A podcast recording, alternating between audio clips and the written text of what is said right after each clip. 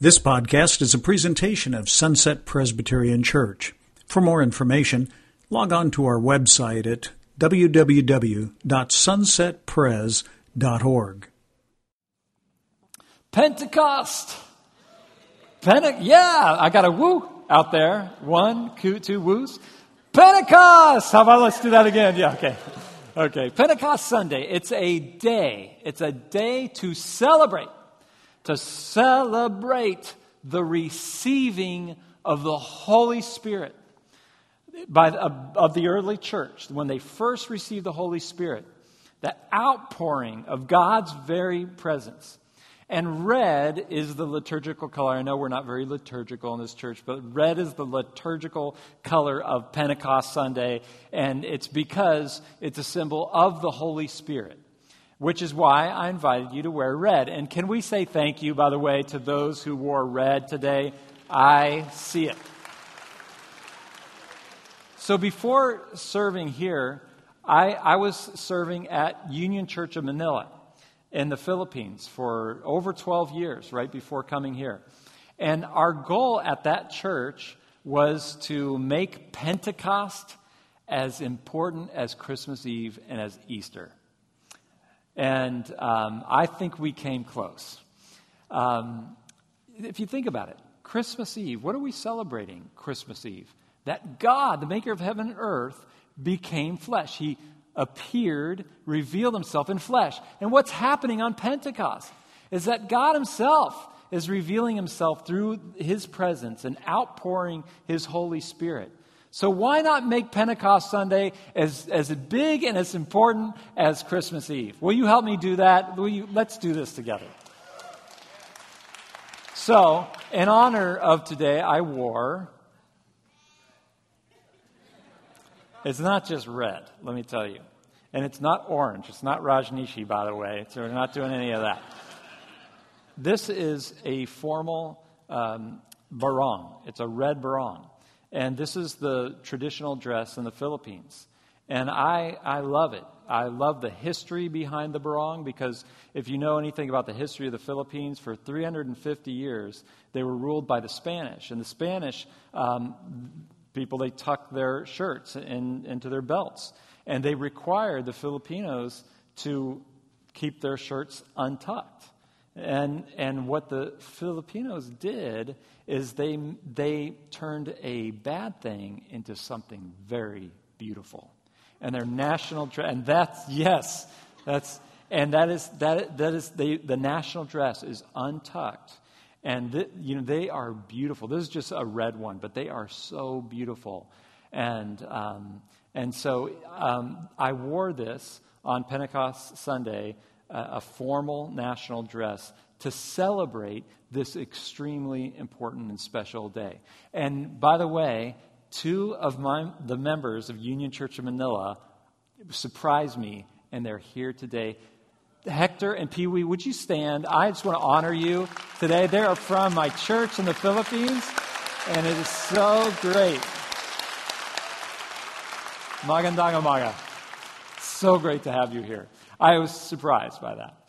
Okay, I am preaching a sermon, by the way, somewhere. else. Okay, we're going to be looking at the, the scripture of the filling of the Holy Spirit from Acts. But I want to take a look at the context. So I'm going to look at some, some of the scriptures in Acts chapter 1 and verse 2 as we come to celebrate what happened on Pentecost.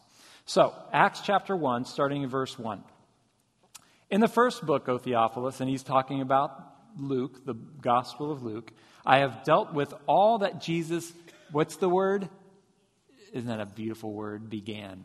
That all that Jesus began to do. In other words, Jesus did all these things on earth, and recorded in the gospel, but he just began his ministry because after Jesus left, his ministry continues to this day through his Spirit, the Holy Spirit. So it was what he began to do and teach until the day when he was taken up, ascended, after he had given commands through, through the Holy Spirit to the apostles whom he had chosen. Now, Jesus presented himself alive uh, to them after his suffering, his death on the cross, by many proofs, appearing to them for during 40 days and speaking about the kingdom of God. So after his resurrection, 40 days he was spending speaking through the Spirit and, uh, and speaking about the kingdom of God. And while staying with them, he ordered them not to depart from Jerusalem, but to what? For who? The promise. To wait. To wait. So here he so he departs after 40 days and they're to wait for this promise of the Father, which he, Jesus said, You heard from me, for John the ba- baptized with water, but you will be eh, baptized. You will be immersed with the Holy Spirit, the very Spirit of God and of Christ, not many days from now. And that's what he promised. It's a promise of the Father through the prophets, and, and it's a promise that was coming soon, he said to them. So, when they had come together, he said, You will receive power when the Holy Spirit has come upon you, and that power will enable you to be my witnesses in Jerusalem and Judea, Samaria, and to the ends of the earth. So then they returned to Jerusalem after he ascended on the Mount of Olives. And when they had entered Jerusalem, they went up to the upper room where they were staying. And all these, that is Peter and all the apostles and Mary, the mother of Jesus, and the brothers of Jesus, all of these with one accord were devoted, they devoted themselves to prayer. That's what they were doing. Waiting for this promise waiting, waiting, 10 days of waiting, 10 days of praying, praying for the Holy Spirit to come. Come, Holy Spirit.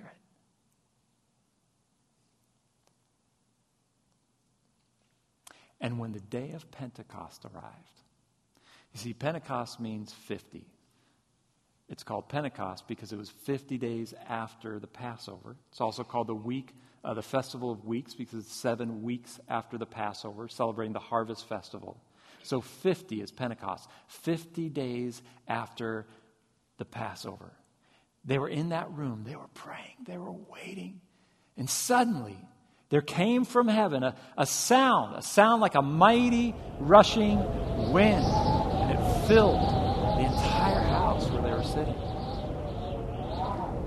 And divided tongues as of fire then appeared to them and rested on each of them.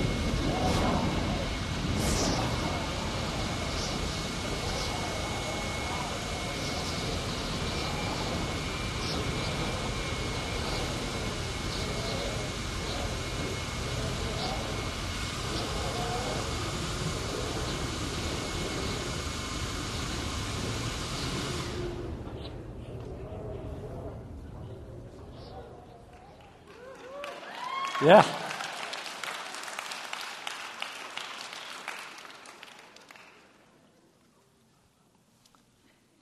And they were filled with the Holy Spirit. And they were filled with the Holy Spirit. And they were filled with the Holy Spirit. Now, what happens right after this filling?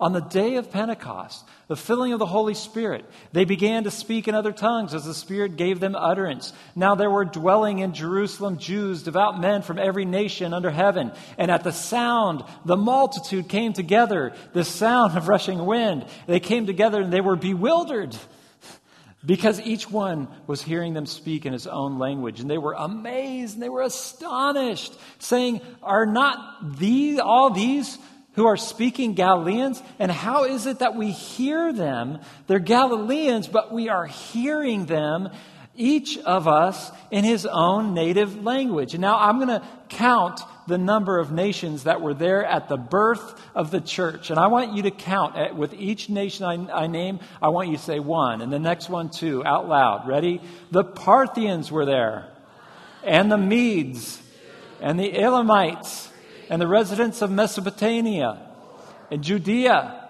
and Cappadocia, Pontus and Asia, Phrygia and Pamphylia, Egypt, and the parts of Libya belonging to Cyrene, and visitors from Rome, both Jew and proselytes, Cretans, and Arabians. And we hear them, 15, and we hear them telling in their own tongues the mighty works of God. They heard them in the mighty works. The church started as an international church. Nations, 15 nations at the birth. They came from the north, they came from the south, the east, and the west. They were all there, and all were amazed and perplexed, saying to one another, What does this mean? But others were mocking, saying, Are they filled with new wine? In other words, are they completely drunk? You know? Just couldn't believe what happened. So Peter gets up and he says, I'm going to explain what happened. This is the promise of the Holy Spirit. This is what was prophesied, promised through the prophet Joel, who said, In the last days it shall be, declares God, that I will pour my life, my spirit on all flesh not just men, but women, all flesh. And I will show wonders in the heavens above and signs on the earth below. Just like this, just what you're hearing, people speaking and you're hearing them in their, your native language. And then Peter gives his three point sermon. Check this out, Barbara, Pastor Barbara. Three point sermon. You ready for Peter's first sermon? Point one, you delivered Jesus. Point two, you crucified Jesus. Point three, you killed Jesus. How's that for a three point sermon? There it is. You delivered him. This Jesus delivered up through, according to uh, the, oh no, I'm not going to This Jesus, God raised up, and of that we are all witnesses, being therefore exalted by, at the right hand of God, and having received from the Father the promise of the Holy Spirit, then Jesus receives the Spirit. He then pours out the Holy Spirit uh, that you yourselves are seeing and hearing. That's what was happening on that day of Pentecost an outpouring of the Holy Spirit. This was new. Then Peter uses the direct approach of evangelism. You were, were you here when you heard the different approaches of evangelism? And you know, Peter's the direct approach. So here it is. You ready? Repent and be baptized, every one of you. That's his evangelism approach repent. Come to Jesus. Put your faith in Jesus. Change your thinking. Turn away from sin. Turn, turn your mind and your body and all that you are straight to Jesus Christ. And you will see signs and wonders. Come to Him. Be baptized. That's what it means when you give your faith to Jesus. Then baptism is a sign of faith and be baptized, every one of you, in the name of Jesus for the forgiveness of sins. And can you read this with me? Or, well, I'll just say it. And you will receive the gift of the Holy Spirit. You see, when you put your faith in Jesus, you can be assured of the presence of Christ. You can be assured that you have the gift of the Holy Spirit. You put your faith in Jesus, that gift is yours. That's why we have to sing to become more aware of it, but we already have the gift.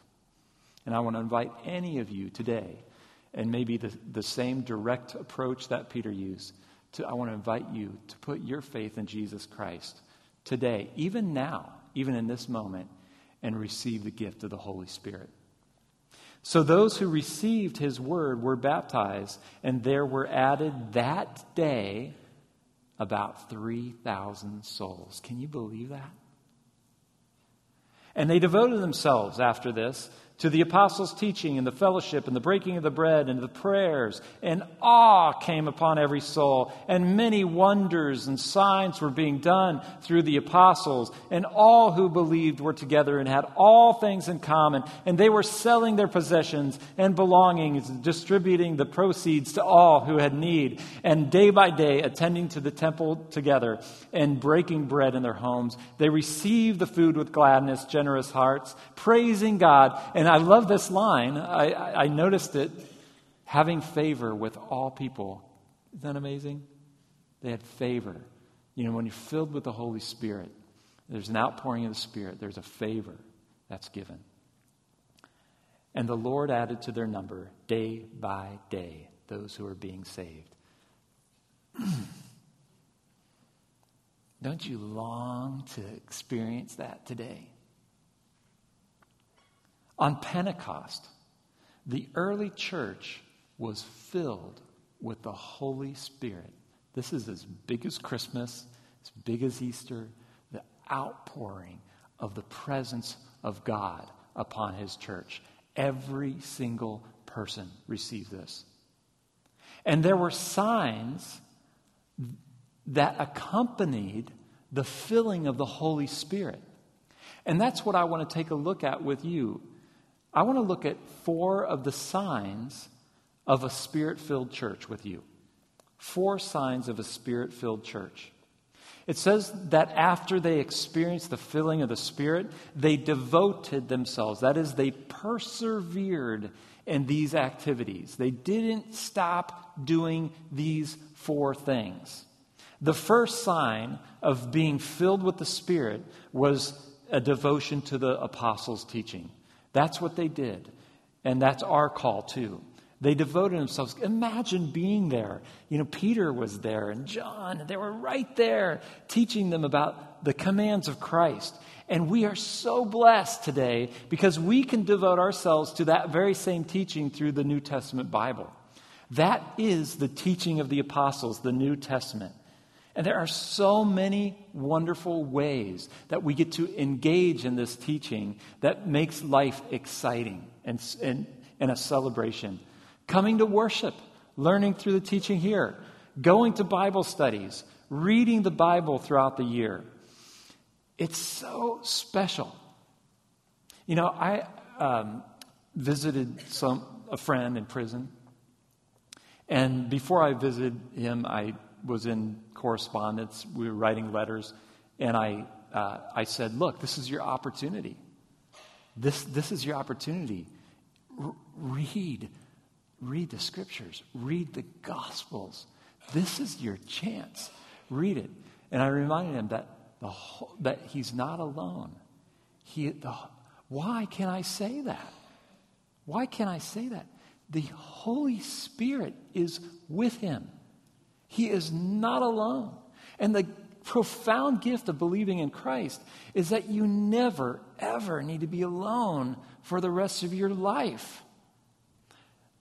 God's presence is with you no matter what, no matter where. And, and so when I saw him face to face, he was glowing, talking to me about his in, in, encounter in, in the cell, the Holy Spirit. And I was thinking to myself, you know, a lot of people think that you need to be a professional to study the Bible or you need a good Bible study. And that is simply not true. You just have to answer the questions who, what, why, when, where, and how. Just ask those questions as you're reading it. And what I said to him is, you're, I said, who's, who's his teacher alone in the cell? It's the Holy Spirit. He gets to learn from the Holy Spirit and just engage the text to be in the Word. What a blessing that is. That's a sign of being filled with the Holy Spirit, a sign of it is our, our devotion and our practice of being in the scriptures. The second sign of being a spirit filled church is they devoted themselves to fellowship. You've heard the word koinonia, it just means to, to the act of sharing, to doing things together. Uh, like, like this. This is koinonia right here. We're sharing in this moment. Uh, not every church in Portland had tongues of fire fall on them today, you know? This is unique. This is unique to Sunset right now. We're sharing this in common.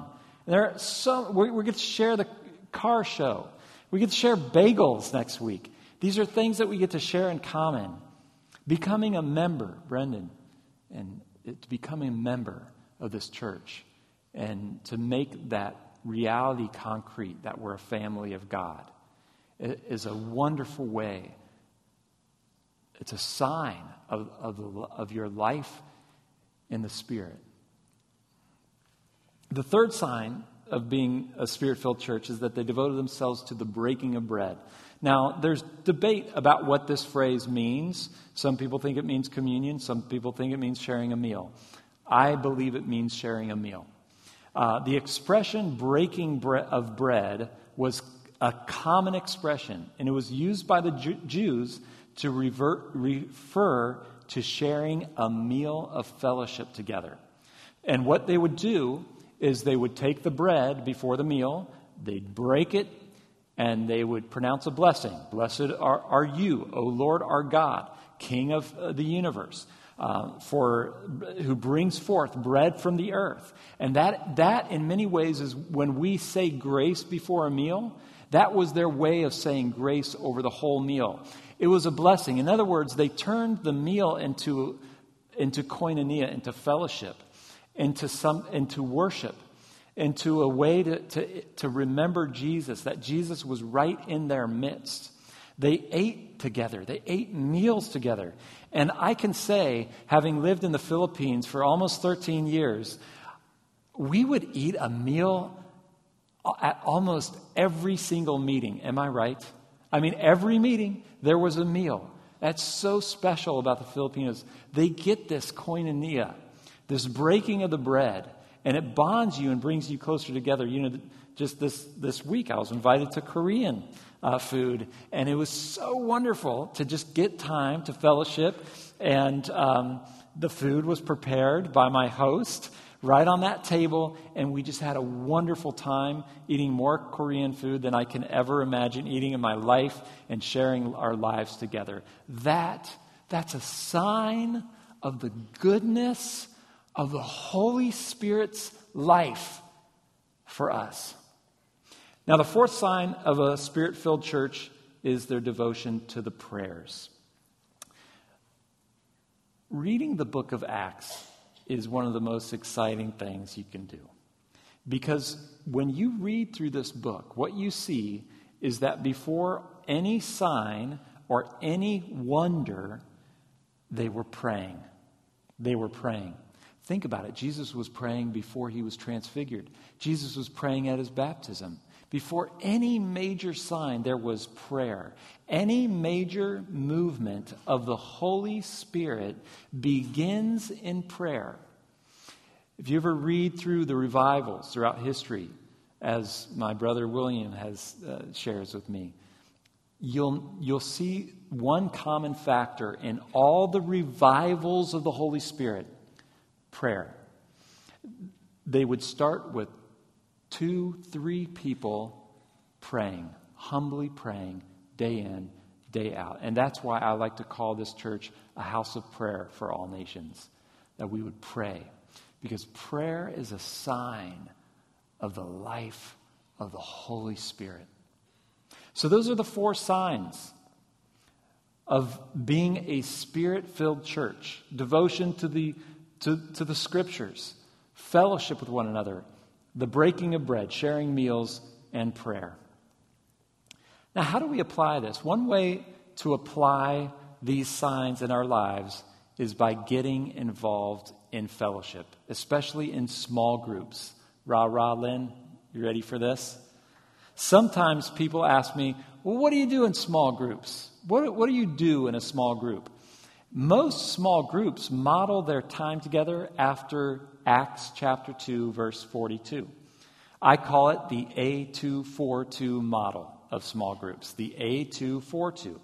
In other words, what we do in a small group is we fellowship, we eat food, we study the Bible, and we pray. Those four things from Acts 2. It's the sign of being filled with the Holy Spirit to fellowship. And they can look in many different ways. I know of a family who comes to worship, they get the teaching, then they go out and eat the food, and they fellowship with one another, and they pray with one another. Or small groups who do that, or meeting in, one another's homes and break bread and eat together. You can get connected into a small group here at this church just by going out to the next step, uh, steps counter in the lobby, it is a great way to live out the signs of a spirit filled church.